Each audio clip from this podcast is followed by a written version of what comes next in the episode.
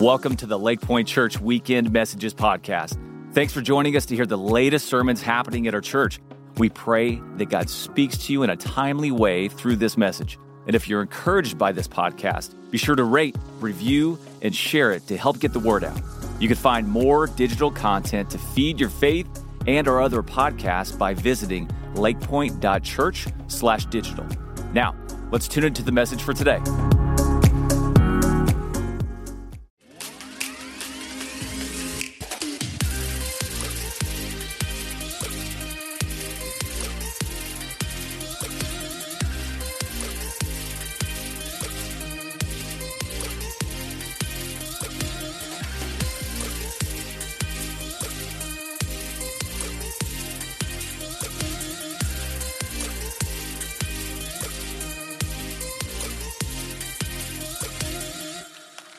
Hey, what's up, everybody? Welcome to Lake Point. Glad you're here. Hey, my name is uh, Mike, and I get to be on the teaching team here. And I was I was watching that little promo for the At the Movies uh, series that's coming up, and I was thinking about how one of the churches I served, uh, they asked me to be one of those characters that kind of roam around and say hi to people. They didn't ask me to be Captain America. They didn't ask me to be Thor. They asked me if I could be Gru from Despicable Me. That's... That's what I that's what I got to play. We have a lot of similarities. Uh, man, hope you all are having a great summer. Uh, if you're joining us online, so gl- grateful for you. If you're one of one of our campuses, grateful for you as well. And uh, man, I've had a great week. Uh, I got to, I started with playing pickup ball up at Richardson High School uh, with a bunch of guys, which proved that man, I am old and pathetic. Uh, but it was it was really fun. Then I got to attend three different birthday parties this week. Uh, my daughter and her family flew in from California. We had a big bonfire at my son's farm. I got to be all-time pitcher for a wiffle ball. Got to watch kids do slip and slide. And we bought them these uh, huge inflatable balls that you get inside of and you have battles with. It was so fun watching eleven-year-old boys just kill each other. It was it was just a blast. And a really surreal moment happened to us. Uh, we got to watch a granddaughter walk across the graduation stage in Ventura, California. Ten minutes later, I get a text from my son in Kentucky with a video of his one-year-old son walking across the foyer for the first time, taking his first steps. So we had one on this side and one on this side. I was like, oh, my goodness, about making a lot of memories. And hope that you're making a lot of memories, too, because, gang, listen, life goes so fast. And speaking of making memories, I am so excited for our students this week that are going to be attending uh, United camp. Uh, it's, it's a life-changing encounter, and so be praying for our students this, this week as they are uh, encountering the God of love, and they get a get a get a week to hang together and uh, experience what Jesus meant when He said, "I came to give you life to the full." Hey, we are in week week three of this series that we're calling "Live No Lies," and we stole the title from an excellent book by John Mark Comer called Live No Lies, in which he talks about how the enemy of our soul doesn't just want you and me to start telling lies. He wants us to actually live lies. And we're not using much content from that book, although you really ought to check it out because it's a really good book. Just using the title to talk about how the enemy wants to steal our identity. And his strategy is to hack into your soul and mine by using some big-time lies. Lies such as, I am what I feel. We talked about that in week one. If you missed it, you can go back and, and check that out. Last week, we talked about this lie. I am what people say about me. Next week, we're going to unpack the, the paralyzing lie that says, I am what I've done. I can't get over my past. And today, I want to expose this lie, the one that says, I am what I do. It, it's a lie that says my worth, my value, my identity is based on what I do and how well I do it. My performance and my success is what defines me. Now, we all want to be seen as successful people. We all want to be seen as somebody. That, that's why we exaggerate our accomplishments and we pad our stats and we try to hide our failures. If we're honest, we all occasionally work the whole successful image thing. And you want to see image management as absolute glaring best? Go to a ten-year or a twenty-year class reunion. Some guy will rent a car, rent a suit, rent a date, rent some hair, try to impress everybody. Hey, you guys voted me least likely to succeed. Then he starts singing Toby Keith. How do you like me now? Right? He's that guy, right? I heard about a woman who was going to attend her fiftieth high school class reunion. And you know how all of us, we don't think We look as old as all the other people our age, right? So she walks into the room and thinks, this must be some mistake.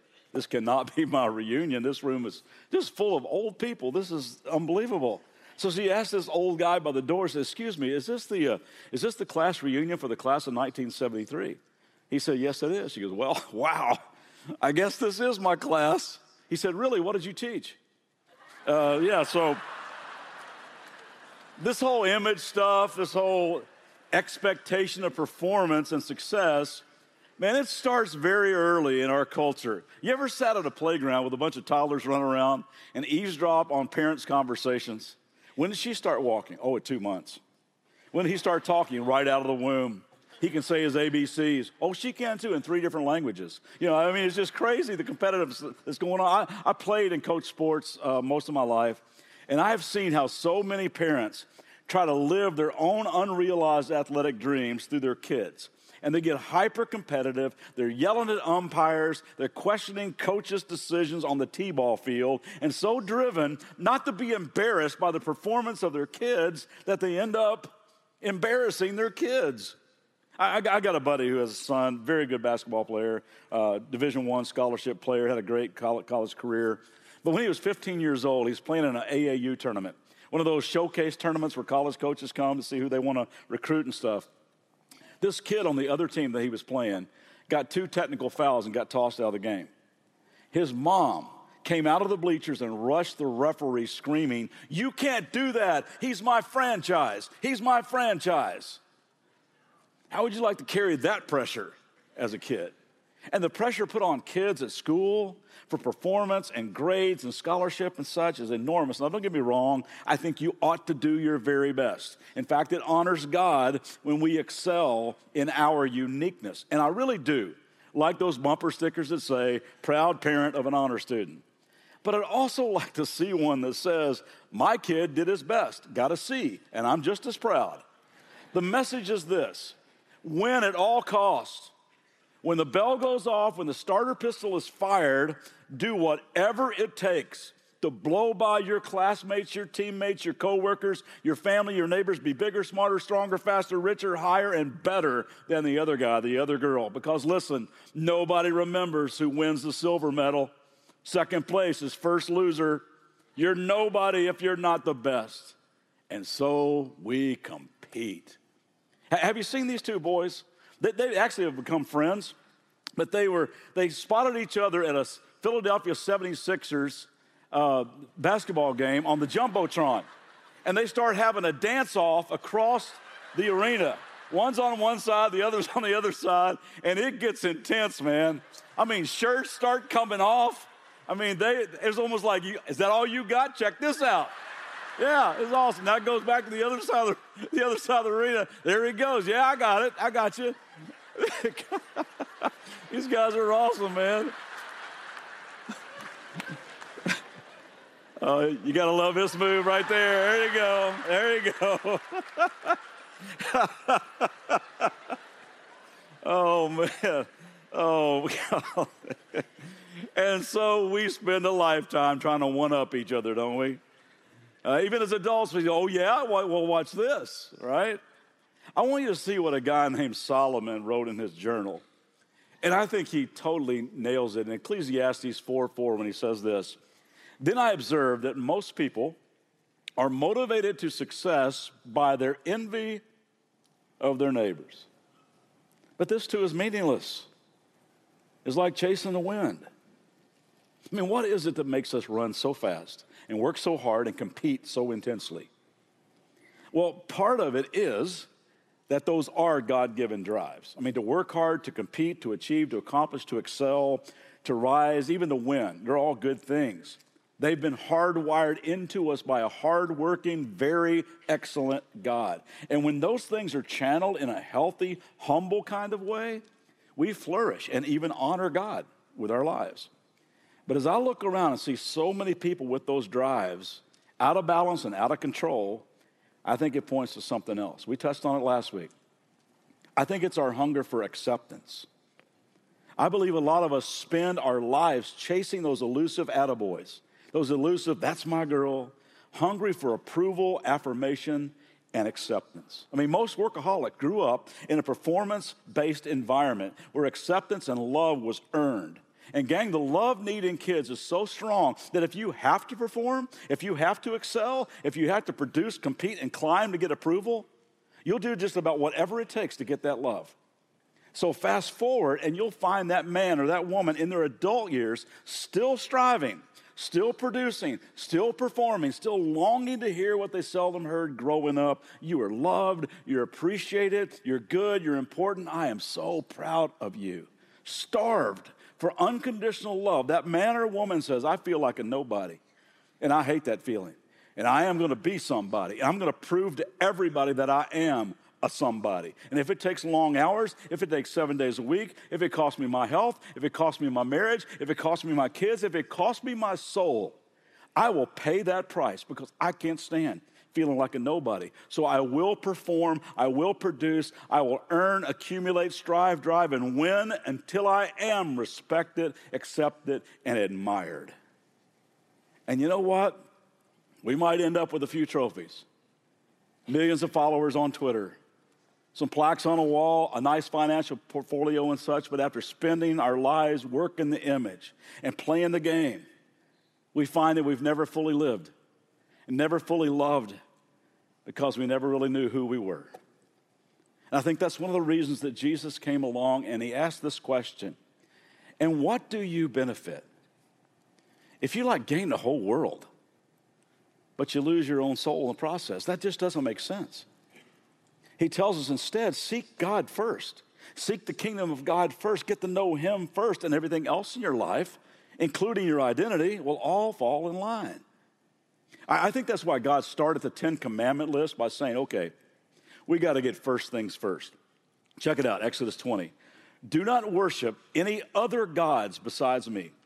Do not make images of any kind, whether in shape of birds or animals or fish. You must never worship or bow down to them. For I, the Lord your God, am a jealous God who will not share his, your affection with any other God. Now listen, God is not on an ego trip when he says all that. He's just jealous for you. He's jealous for me because he wants us to experience what Jesus describes as life to the full, and he knows that if we don't look to him first for our worth and our truth and, our, and his unfailing love, we're going to get our priorities way out of whack, and we're going to wreck our lives. Here's how I think this works. I hope this will make sense to you. It's kind of a, what I would call an identity theft cycle. When we buy the lie of I am what I do, we start with image at the top. We put that at the very top. We're going to pursue that image. This is the picture our world says of what a successful life looks like. So we put that first and we buy in.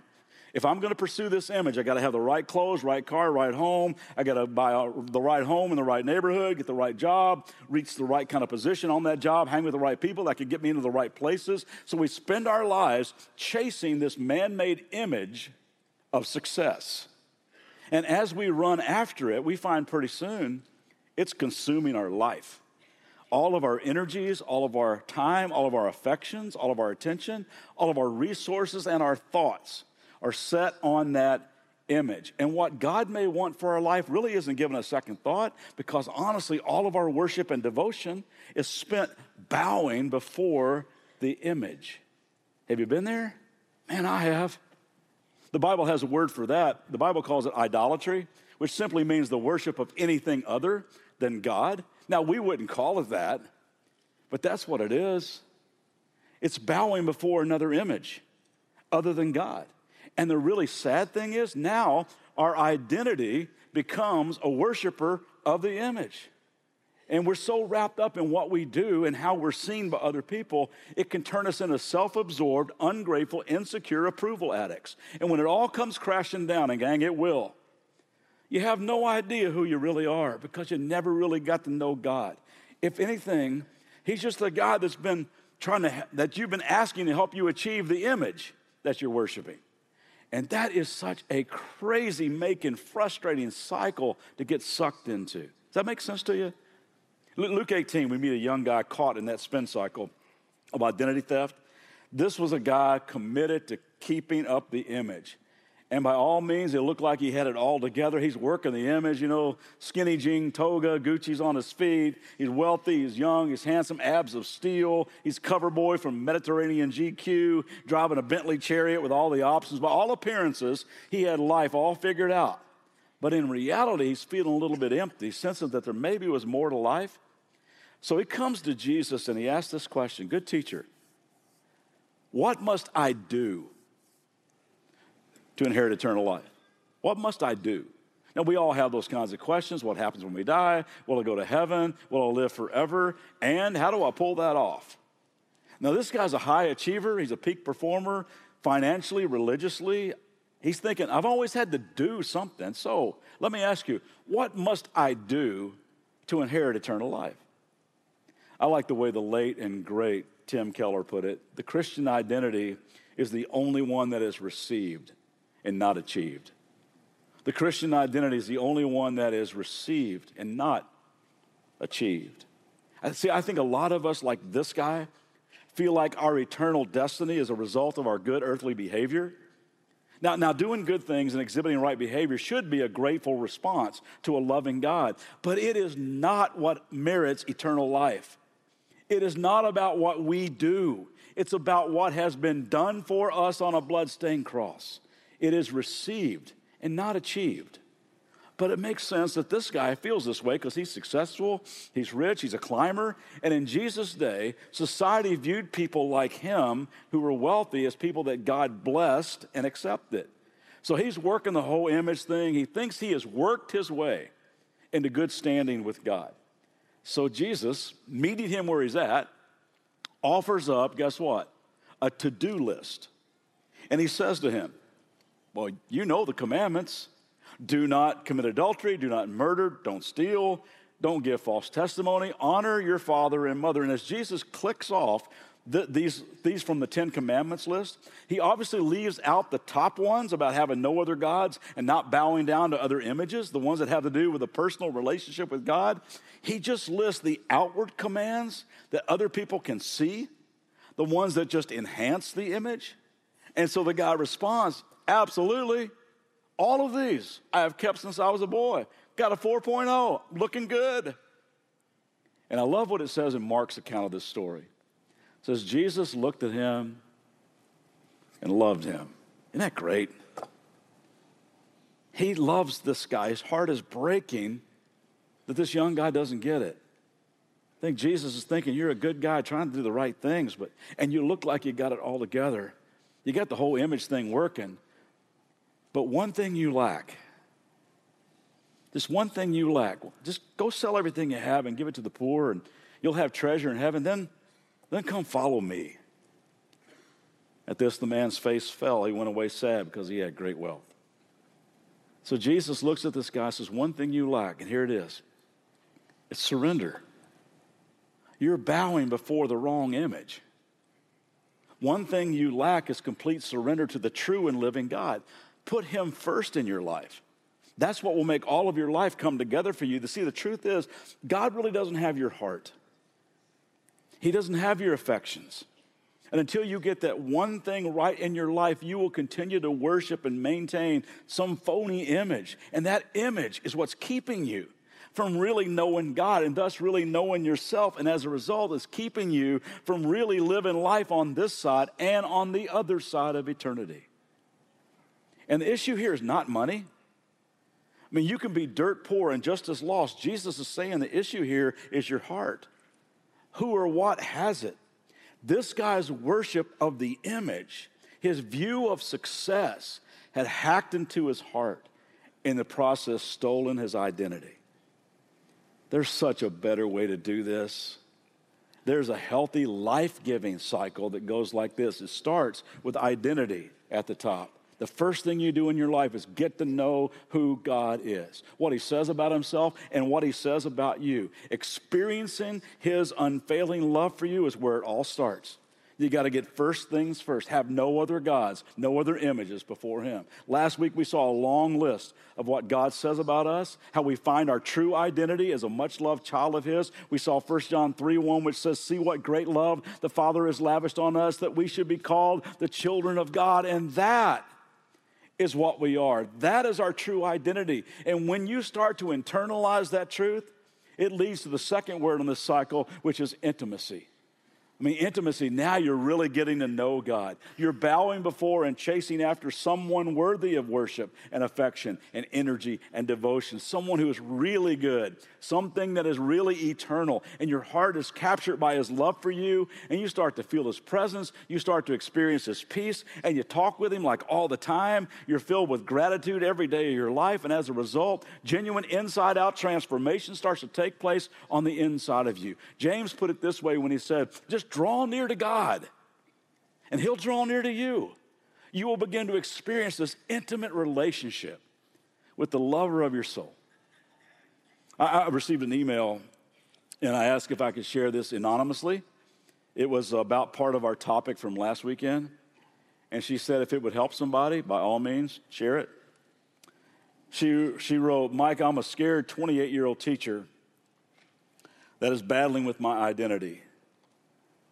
This week in a room filled with hundreds of people, I felt you were looking straight into my soul and talking to my heart. And by the way, you need to know when that happens, that's God.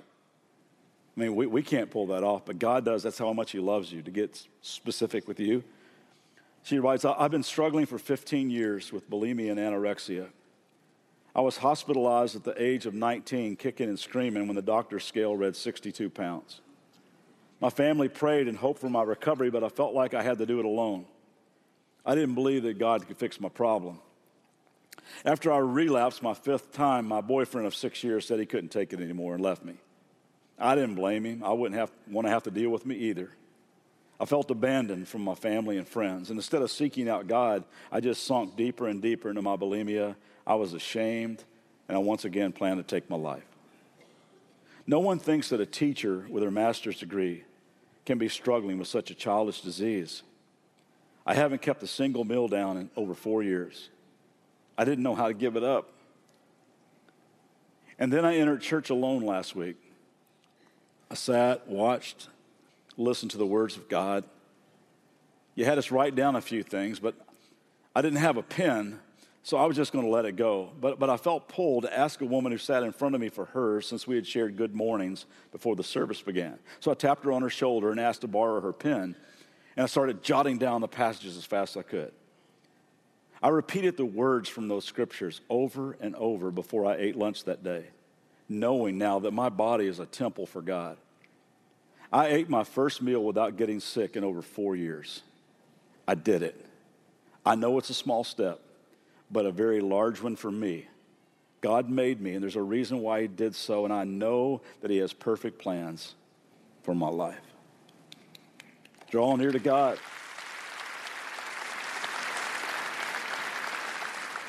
Now, I think if you're struggling with stuff like that, you need you need to find some help and, and all. We've talked about that. But it starts with drawing near to God. He'll draw near to you. He'll help you. Let his love define you. And as you do, transformation and, and even healing starts to take place on the inside of you. Plus, you start to get filled up with the stuff of really successful people, stuff like love, joy, peace, patience, kindness, goodness, gentleness, faithfulness, self-control. And now you are doing what you were created to do. You're now reflecting the image of God to a watching world. As you live with humility and passion and purpose, that's the cycle you want to live in, doing things now that are truly successful with your life. We, we've seen this verse each week so far, this series. And I'm guessing we'll see it again next week because I write them. I don't write the verses, but I write the talk. So Ephesians three, I love this. I pray that Christ will be more and more at home in your hearts as you trust in him. May your roots grow down deep into the soil of God's marvelous love, and may you have the power to understand or to grasp, as all God's people should, how wide, how long, how high, how deep his love really is. May you experience the love of Christ, though it's so great you'll never fully understand it. Then you'll be filled with the fullness of life and the power that comes from God. When you know him and you experience his love for you, it starts changing everything in your life. So many people are caught up in titles, whether it's C E O or C O O or senior this or vice that. I've had a lot of titles in my ministry life. I can remember when I got my very first nameplate for my office door. I've got it somewhere in a box. It says Mike Bro, youth pastor. And after that, I've had many titles, uh, senior pastor, uh, teaching pastor, worship pastor. One time I was an associate pastor, and you know how they abbreviate that. Uh, some people some people call me Pastor Mike. Uh, deeper south, they call me Brother Bro. I've been called Reverend Briox, uh, but I'm I'm just bro, just plain old bro. Because you see, I have now the only title that really matters to me. And I want to show it to you. I love this obscure verse that jumped off the pages of me years ago. It was so profound, so profound, that it made me change the nameplate on my heart. John twenty-one twenty says this, Peter turned and saw the disciple whom Jesus loved was following them. You go, wow, bro, that's really profound. Here's what's profound about it. Does anybody know who the disciple was that Jesus loved? John. Who wrote John twenty-one twenty? John. That was the nameplate on the desk of his heart. That's what defined him. He said, you know what? I'm just simply a guy that Jesus loves, and that's who I am. And by the way, that's who you are too.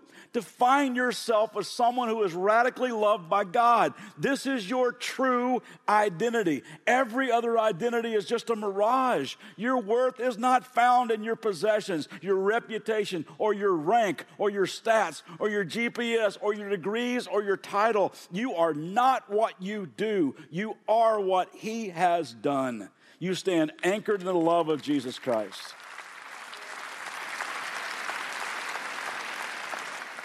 And I'm just telling you from personal experience, genuine self-acceptance is just knowing the smile of God on your life. It's experiencing His approval. It's getting to know Him as a perfect Father and defining yourself as the one Jesus loves.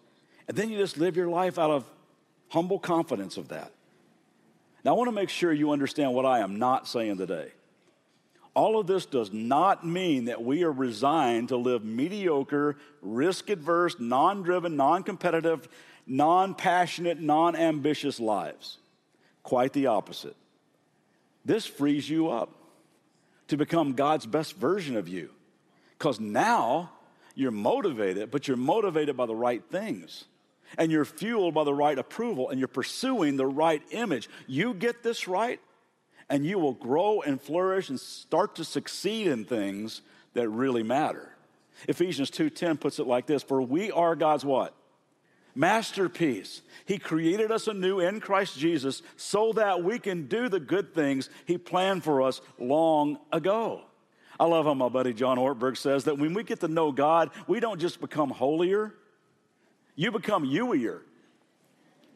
The wonderfully unique masterpiece that God created as you is now unleashed to make Him known in this world in the way that only you uniquely can. You see, when we embrace our true identity as a much-loved child of God, we're not motivated by envy and unhealthy performance demands. We decrease our hunger for power or applause. We're not chasing followers and likes and shares and retweets, because we already have the approval of the one who matters most. And although some applause, some acclaim, some awards may come our way, we're no longer obsessed by that stuff.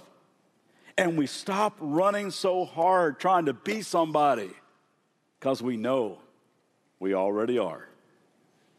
My mom wanted so bad for me to be successful in the eyes of people. My mom struggled with insecurity most of her life, and she wanted her only son to be seen as somebody. She wanted me so badly to become a doctor. And I can't think of many more noble professions and important callings in a person's life, and I'm super grateful for all of you that might serve in the medical profession. Y'all are my heroes. But me, I had zero aptitude for it. I faint at the sight of blood. Smells make me nauseous. But because my mom never had much money or position or status in her life, she wanted that for me. And honestly, I felt a lot of pressure at school. So she was not real excited when I decided to pursue ministry with my life. She said, you're going to do what? Why don't you get a real job? Now, she eventually got there, but it was a struggle.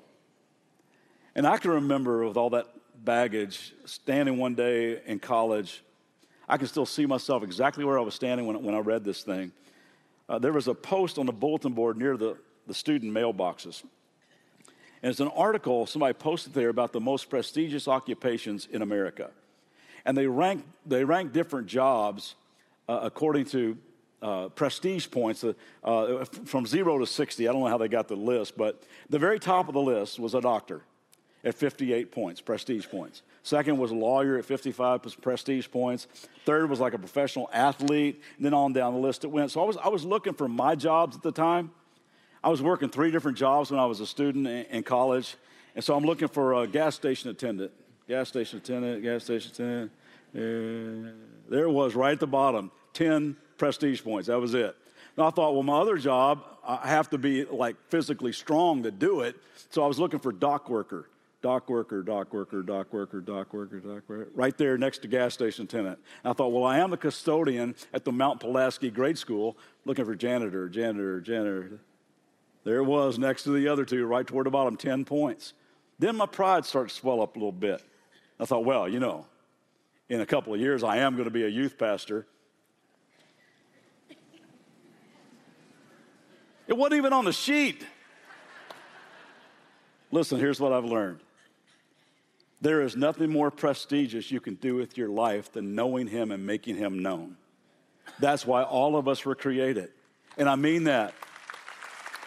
Listen, I mean that no matter what your occupation is, you're called to use the gifts that God has given you and the place that God has placed you to make a difference in this world and to make him known. If you drive a truck, if you load trucks, if you take x-rays, if you dissect arteries, if you clean teeth, if you frame houses, if you landscape yards, if you design skyscrapers, if you install windows or install software, if you make lattes, fried chicken, fly planes, run a Fortune five hundred company, or wait tables. See your title as someone who Jesus loves, knowing that you're already accepted, you're already secure, and start to pursue the significance that God has for your life. Work at it with all your heart, knowing that you were made by God and for God. Don't play your life to the applause of the crowd. Don't let the image of the American dream overshadow what God may want to uniquely do through your life. I like how the Message puts Galatians six four when it says, make a careful exploration of who you are and the work that you've been given. Sink yourself into that. Don't be impressed with yourself, and don't compare yourself with others. Each of you must take responsibility for doing the creative best you can with your own life. I first heard about Charles Clark from Euless, Texas, a few years ago. My wife had bought a People magazine on a flight and showed me, you go read this article. And she shows me this article called Mentor with a Mop. And I did a little research, and I, and I found I found a, an, a, a segment where he was interviewed, a, a C B S Steve Hartman. I caught up with him several years ago in one of his On the Road segments. Just take a look at this. So cool. Being a custodian here at Trinity High School in Euless, Texas, isn't exactly the most important job in America.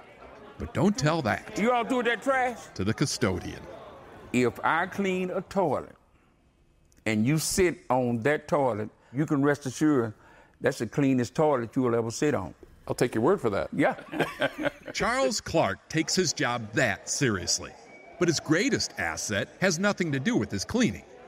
It's his counseling. We can sit on this rock right here. Not long after he started at Trinity twenty-five years ago, Charles Clark began pulling kids aside. Y'all anxious for to find out who our new coach gonna be? Kids he thought might be falling through the cracks. I'm not asking you to be a Rhodes Scholar. Kids he thought might need a little mentoring. Before you get in trouble, you're gonna call me, right? Kids like seventeen-year-old Jesse Walewa. All right there. Mister Clark's been looking out for me ever since I've been here. I can tell Mister Clark anything. I know he's gonna give me his honest opinion. He's very wise, very loving. I'm gonna talk to you. They have never had a man tell them they love them before. Once they trust you and they know you love them, you can get them to buy into what you're selling. What does the school counselor think of you? Oh, they get most of my clients come from the counselors. Really? That's very true. Peggy McIntyre is a clinical counselor at Trinity with a master's in social work, but she says Charles has a better way with certain kids. he's worked with a lot of our students here who ended up going to college, who ended up doing really well. So he gets results. He gets results. He sure does. He sure does. Now, you don't want to wait till your senior year. By all accounts, this custodian has helped dozens of kids turn their lives around. Not because it was his job, but because it needed to be done. Proud of you as a young man. And there's a lesson in there for anyone who feels trapped by their title. Hey, now, how you doing? You gonna tell me I don't have a good life? This custodial thing is working good for me. Steve Hartman, on the road in Euless, Texas. I got a great life.